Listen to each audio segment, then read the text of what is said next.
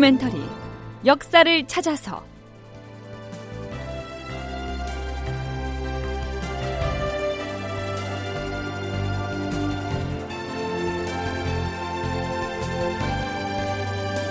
제 866편 한양거리에 시체가 쌓였다. 극본 이상락 연출 최홍준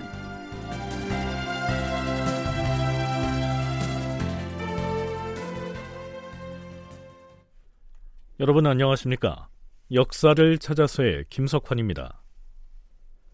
명나라와 일본이 일본군의 한성 퇴각을 위한 교섭을 진행할 때 빠지지 않고 협상 테이블에 오른 사안 중의 하나가 바로 왕자들의 송환 문제였습니다. 임진왜란 개전 초반에 일찌감치 일본군에게 포로로 붙잡혀 있던 임해군과 순하군에 대한 송환 문제는 강화 협상의 주요 의제가 아닐 수가 없었습니다. 일국의 왕자가 두 명이나 포로로 잡혀 있으니까요. 그런데요. 두 왕자인 임해군과 순하군이 일본군의 인질로 잡혀 있는 내내 선조는 그들의 석방 문제를 입에 올린 적이 없었습니다. 어쩌다가 대소신료들이 두 왕자를 걱정하는 소견을 피력하더라도 아예 못 들은 척 무시하거나 온 나라가 변고를 당하여 국가의 운명이 위태로운 이때 다른 일에 마음들 여유가 어디 있는가? 이렇듯 두 왕자가 인질로 잡혀 있는 것을 대수롭지 않은 일로 여기는 듯한 태도를 보입니다. 그러다 보니 신하들도 왕자 문제를 전면에 내세워서 석방 문제를 논하려 하지 않았던 것이죠. 강화 협상이 한창 진행되고 있을 때 명나라 조정의 통판 왕군영은 조선의 통역관 홍순원에게 이렇게 따지고 듭니다.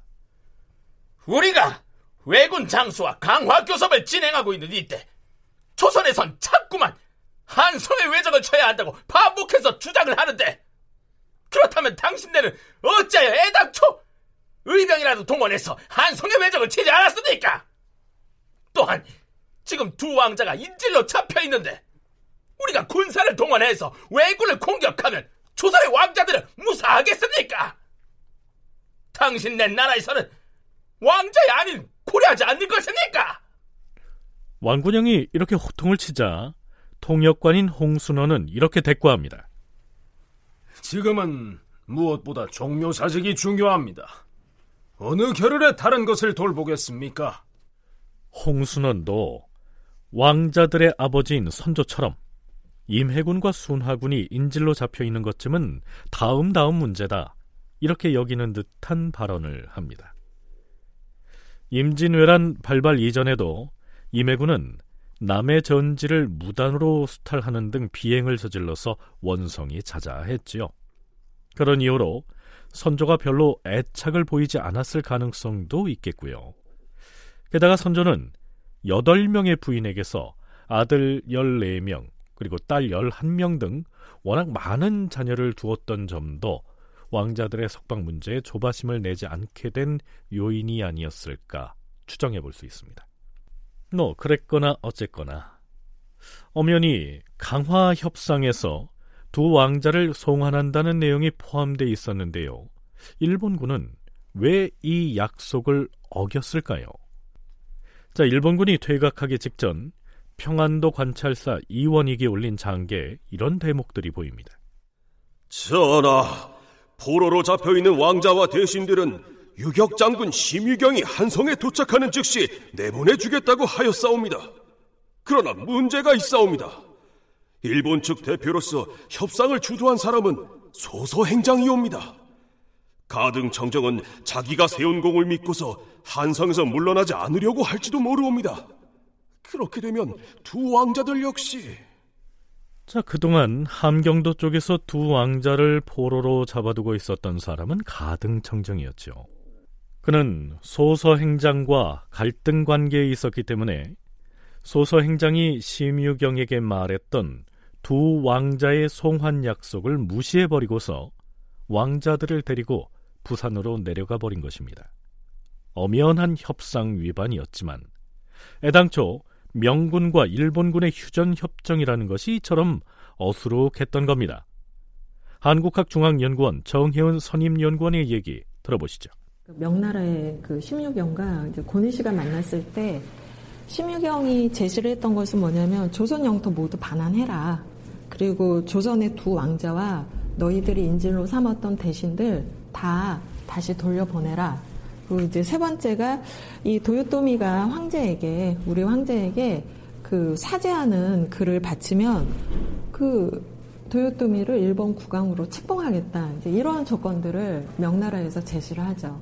그런데 이 고니 씨 같은 경우는 이 조건을 모두 다 받지만 결국은 그래서 한성에서 퇴각을 하지만 결국은 두 왕자도 모두 데리고 가고 그 다음에 인질도 이 보내지 않고 그렇기 때문에 결국은 이 그 협상 자체가 서로가 얼마나 거짓이었는가. 자, 그런데요. 일본군의 한성 퇴각을 기술한 선조 수정실록의 기사 중에는 이런 내용도 보입니다. 4월 19일에 왜군의 장수들이 대군을 철수하여 한강을 건넜는데 장미 이만석을 남겨두어서 이여송 제독의 부하장수인 심세연에게 인계하였다. 가등청정은 두 왕자 및 대신들과 중국 관원인 사용제 서일관 두 사람을 데리고 갔으며 심유경은 처음부터 소서 행장을 따라 남쪽으로 내려갔다. 네, 여기에서 눈에 띄는 대목은 일본군이 철수를 하면서 창미, 즉 창고에 비축해둔 쌀 2만 석을 명나라 제독인 이여성 측에 인계를 하고 갔다는 사실입니다. 전쟁 중에 후퇴를 할 경우에 남아있는 무기나 군량은 적군이 사용하지 못하도록 불태우고 가는 것이 일반적이죠. 그런데 왜 2만 석이나 되는 쌀을 상대방에게 친절하게 인계하고 떠났을까요? 국방부 군사편찬연구소 김경록 선임연구원은 이렇게 얘기합니다. 한양에서 물러나는 일본군의 입장에서는 첫째 가져갈 수 있으면 다 가져갑니다. 그런데 실제 전투 병력이 군량 운송이라고 하는 호송 역할을 하기에는 병력도 부족하고 문제가 많습니다. 다음 두 번째, 다시 돌아올 것을 대비하는 겁니다. 그래서 만약에 우리 일반 시민들이 생각할 때 어, 내가 물러나면서 거기 있는 진짜 중요한 군량을 다 태워버리지요. 왜 그냥 놔두고 오느냐라고 하면 실질적으로 나중에 이후에 또다시 한성을 점령을 했을 때 이 군량을 조선군도 태우지 않고 남겨놨기 때문에 분명히 그때까지도 있을 거다. 네, 김경록 연구원의 얘기 중에 다시 돌아올 것에 대비해서 군량을 남겨두고 갔다. 이 대목을 주목할 필요가 있습니다. 달리 말하면 일본군이 명나라군을 상대로 협상 테이블에 앉았던 것은 전쟁을 끝내고 본국으로 철수하기 위해서가 아니라 조선 반도의 남부 지방으로 일시 물러났다가 전열을 갖추어서 다시 북쪽으로 진군하기 위해서였다. 이런 얘기가 됩니다. 일본 본토에 있던 도요토미 히데요시가 한성 퇴각을 용인하면서 고니시 유키나가에게 이런 명령을 내렸다는 사실이 그걸 뒷받침하죠. 지금의 전선을 유지하기 어려우면 일단 한성에서 남쪽으로 퇴각하라. 그러나 반드시 진주성을 공격하여 남김없이 섬멸함으로써 이전에 당했던 패배를 복수하라. 풍신수길이 진주성을 공격해서 복수하라고 명한 것은 호남으로 진격할 통로를 개척해서 곡창지대인 전라도를 차지하라 이런 명령이었던 것이죠.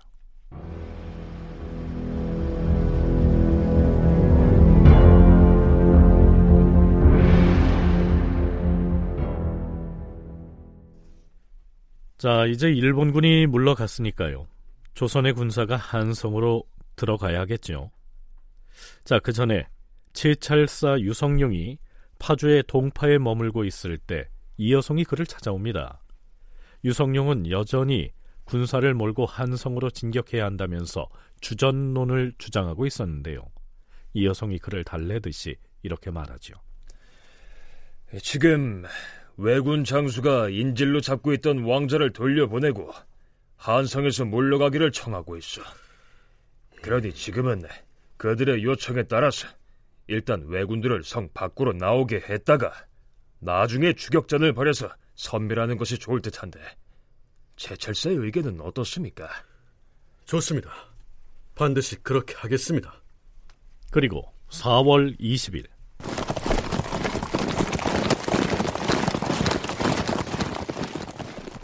명나라 군사가 한양 도성으로 입성합니다. 채찰사 유성룡도 함께 들어가지요. 유성룡은 징비록에서 이렇게 적고 있습니다.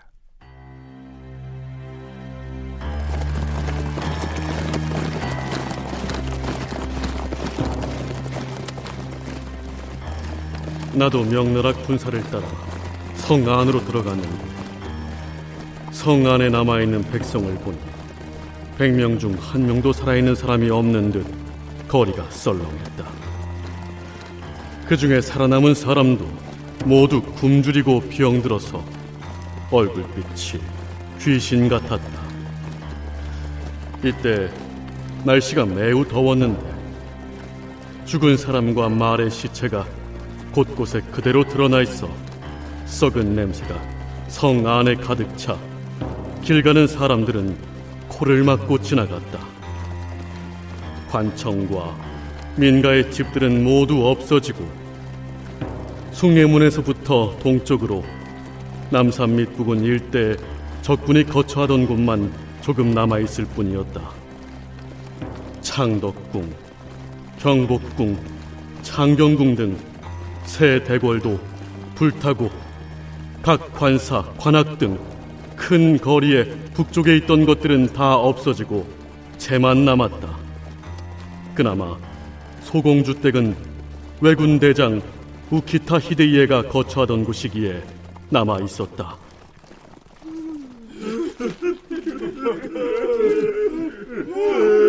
나는 여러 신하들과 함께 종묘에 나아가서 통곡하였다. 일본군이 물러간 뒤에 한양도성의 풍경은 이러했던 겁니다. 국방부 군사편찬연구소 김경록 선임연구원의 얘기 들어보시죠. 한양도성의 핵심이라고 할 수 있는 것이 왕궁입니다. 특히 이 왕궁에 대해서는 점령군으로서 일본군이 강력한 파괴 작업이 분명히 들어갔습니다. 그 파괴 작업에 관련해서는 실질적으로 기록이 없습니다. 나중에 이제 조선에서 파악한 그 피해에 관련된 것이 역사 기록에 이제 사료에서 일부 일부 남아 있는 수준입니다. 그런데 더 중요한 것은 일본군에 의해서 절대적으로 많이 파괴가 됐지만 그거 못지않게 일반 민들의 어떤 분노의 표시로 이제 나오는 것이 더 크죠. 그래서 조선 왕실이나 지배청의 입장에서 일반 민심이 이반되어 가지고 전후에도 어, 국가 통치의 어떤 권위가 상실된다라고 하는 점에서 아주 심각하게 인식을 했습니다.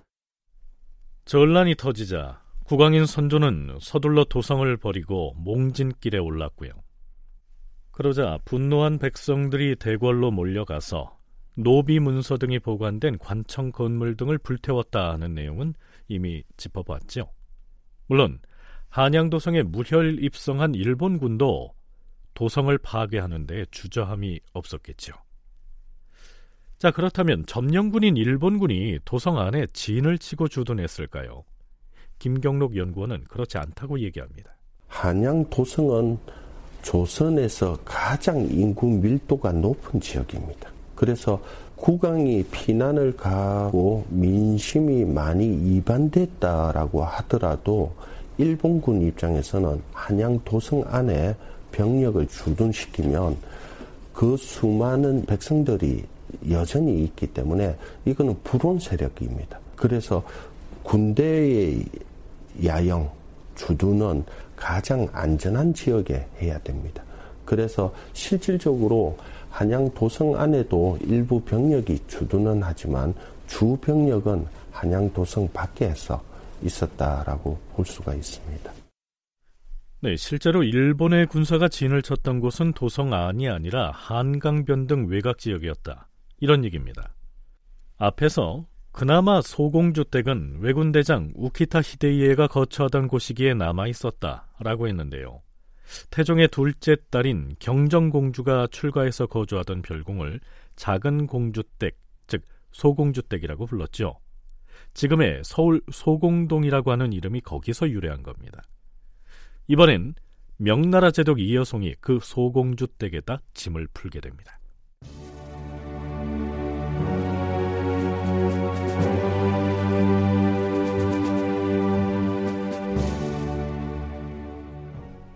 도성을 대충 둘러본 유성룡은 서둘러 이여송에게 찾아갑니다.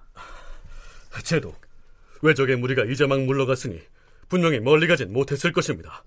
약속대로 군대를 출동시켜서 급히 추격하도록 하십시오. 서둘러야 합니다. 왜군이 도성을 빠져나가면 제독이 군사를 출동시켜서 추격전을 벌여 소탕하겠다고 약속하지 않았습니까? 물론 최철사에게 그렇게 얘기를 했죠. 왜군은 대군이 움직이는지라 속도가 느려서 멀리 가진 못했을 것이 분명합니다. 지금 추격하면 머지않아 왜적의 후미를 따라잡을 수 있을 것입니다. 지금 왜군 부대가 어디쯤 가고 있을 것인지. 아, 아마도 조련고개를 다 넘진 못했을 것입니다. 아하, 그런데 문제가 있습니다. 아니, 문제라뇨? 무슨... 지금 한강에 배가 없지 않습니까? 배가 있어야 군사가 강을 건너 추격을 할 터인데 이 배가 없으니 만일 제도께서 적군을 추격하고자 하신다면 제가 먼저 강가에 나가서 사람들을 불러 배를 정비하도록 하겠습니다. 그, 그렇다면 좋습니다. 그렇게 하지요. 네, 유성룡은 일단 한강으로 나갑니다. 믿는 구석이 있었지요. 이렇게 될 줄 알고 유성룡은 일본군이 퇴각하기 전에 경기 우감사 성영과 수사 이빈에게 이렇게 지침을 내려뒀지요. 적군이 가고 나면 나는 중국의 군사를 채근하여 추격전을 펴게 할 것이요. 그때 배가 있어야 군사가 강을 건널 수 있으니 강 가운데에 있는 크고 작은 배들을 급히 거두어서 강변 한쪽에 모아두시.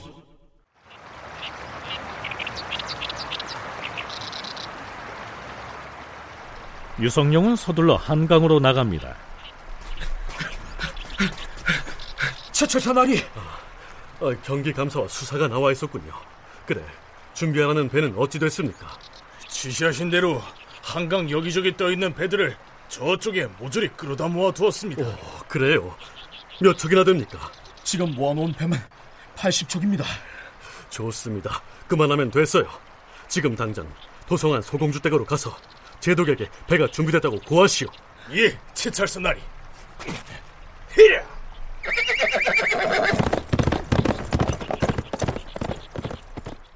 유성룡은 사람을 시켜서 이 여송에게 배가 준비됐다고 전합니다.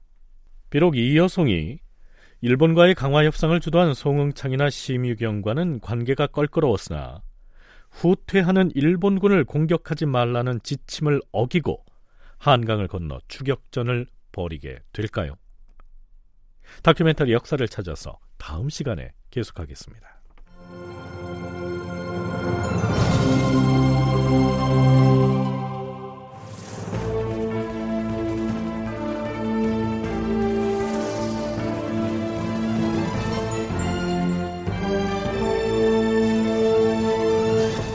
다큐멘터리 역사를 찾아서 제 866편 한양거리에 시체가 쌓였다.